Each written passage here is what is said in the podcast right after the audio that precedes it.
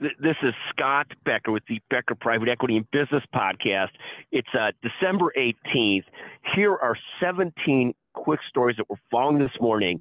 Again, as always, feel free to text me at 773 766 5322 uh, with any comments, questions, or ideas for topics. Thank you for listening to the Becker Private Equity and Business Podcast. First of all, uh, the markets point up this morning. Uh, Bloomberg runs an article, Goldman strategist lift S&P 500 target a month after setting it. So the markets have just surged the last month or two, uh, a positive in, in general. Second, year to date, the Nasdaq is up nearly 43 percent, the S&P 500 23.4 percent, and the Dow 12.58 percent. So the index is having a great year this year. Third, Surgery Partners, one of the largest surgery center companies and short stay hospital companies in the country, dropped 8.2% Friday, but is up nearly 16% year to date. Now, the good news on Surgery Partners is their drop in their stock price is due to a secondary stock offering where, where existing shareholders will sell shares into the market that were locked up. So it's not based on fundamentals of the business. It's based overall on that sort of adding more shares to the public float. Fourth, Amazon is now up 78.5% year to date. Simply amazing.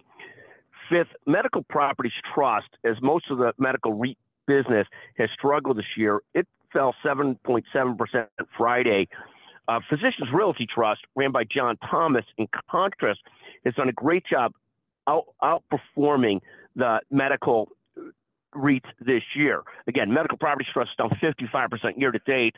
Physicians Realty Trust is down about 10% year to date. Um, the, sixth we're watching, the tragedy of Rudy Giuliani. Now, this is a fascinating mix of qualities in Rudy Giuliani he reads like a Shakespearean play and how he acts and so forth. He was once so famous, so loved, and, and couldn't help just keep on searching to recapture that. It seems to me, and, and kept on searching, searching so hard that became sort of a mockery of himself. Uh, on one hand, I give him credit for never losing his energy. On the other hand, he did seem to at some point lose his judgment, his rudder, and his common sense. It's a cautionary tale for all of us. I'll probably do a separate podcast on that today as as well. Seventh, another article in the Wall Street Journal Harvard is big business at its worst. The concept that they don't have shareholders that can force them to act a certain way. A great article in the Wall Street Journal. Eighth, Bitcoin is up year to date 150%. It's down somewhat today. I did not see it going up 150% this year. Ninth, one of my favorite authors is an author named Morgan Housel. I find him to be brilliant. He wrote a book called The Psychology of Money. Now he's got another book called Same as Ever, A Guide to What Never Changes. And, and one of the concepts he has on this is pessimism in the short run, short run, optimism in the long run. And we'll talk about that in, in one of our separate podcasts today as well, like the Rudy Giuliani concept. Tenth, well, Apple constantly seems to be facing new threats uh, as the world's largest, most valuable company, the biggest market cap, $3 trillion. It's still at 52% year to date. It's fascinating to me to see how many different threats they face to their dominance and their strength that they keep on pushing through so far. 11th, Rolling Stone uh, has a scathing article on Elon Musk. It's not so much the article is so interesting at all it's more the fascination with the media on hating Elon Musk. Here's a person who, really, for all practical purposes, it didn't invent the electric car, made it something that's actually a real thing. And it's something that progressives, the liberal media have loved.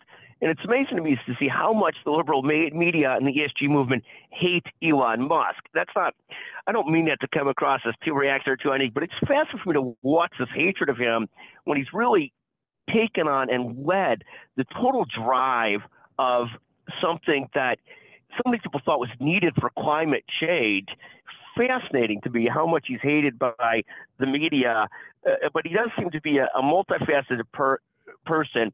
I think part of the reason the hatred for him comes is he doesn't work the politically correct game. He rather says what he thinks he wants to say, and it's really fascinating to me.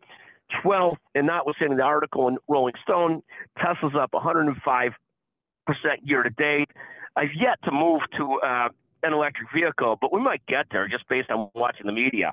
Uh, 13th, Wall Street Journal wrote an article today. The era of big taxes are upon us. This is a piece on how wealthier Western nations have no choice, given the amount of deficits they have and the cost of servicing that deficit, to move towards higher taxes.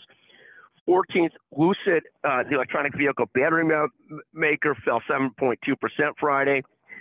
15th, Uber is up 143% year to date. Also, just amazing. 16th, City Capital keeps on trying to undo all the things that made them a conglomerate that Sandy Weill did, for good or for bad, and they've got to get their ship in order. No question about it. They're up 10% this year to date. They say they're getting out of the munis, muni, the muni business, uh, you know, doing investment banking, debt raising for city and local governments. Fascinating to watch cities sort of try and get nearer and more profitable. Finally, 17th, a, a great story in something I read called The Athletic, which is a daily online magazine about sports. I think it's incredibly a well done daily magazine. I actually love it. There's an article about an offensive tackle, Jason Peters, who faced so many challenges and now has a 20 year career as an offensive tackle, which is amazing. I know that's not a sports story, but I did love reading it. Uh, for those that follow me regularly, a different PS. We're down to one key for one of the kids' cars. I'm getting a second key, and one of the great dramas is where to hide that second key. So I'm looking for ideas on that. I'm just kidding about that. Thank you so much for listening to the Becker Private Equity Podcast. We'll have some separate episodes out today as well. Thank you for listening, and thank you to our magnificent producer, Chanel Bunger, the best in the business. Thank you, Chanel.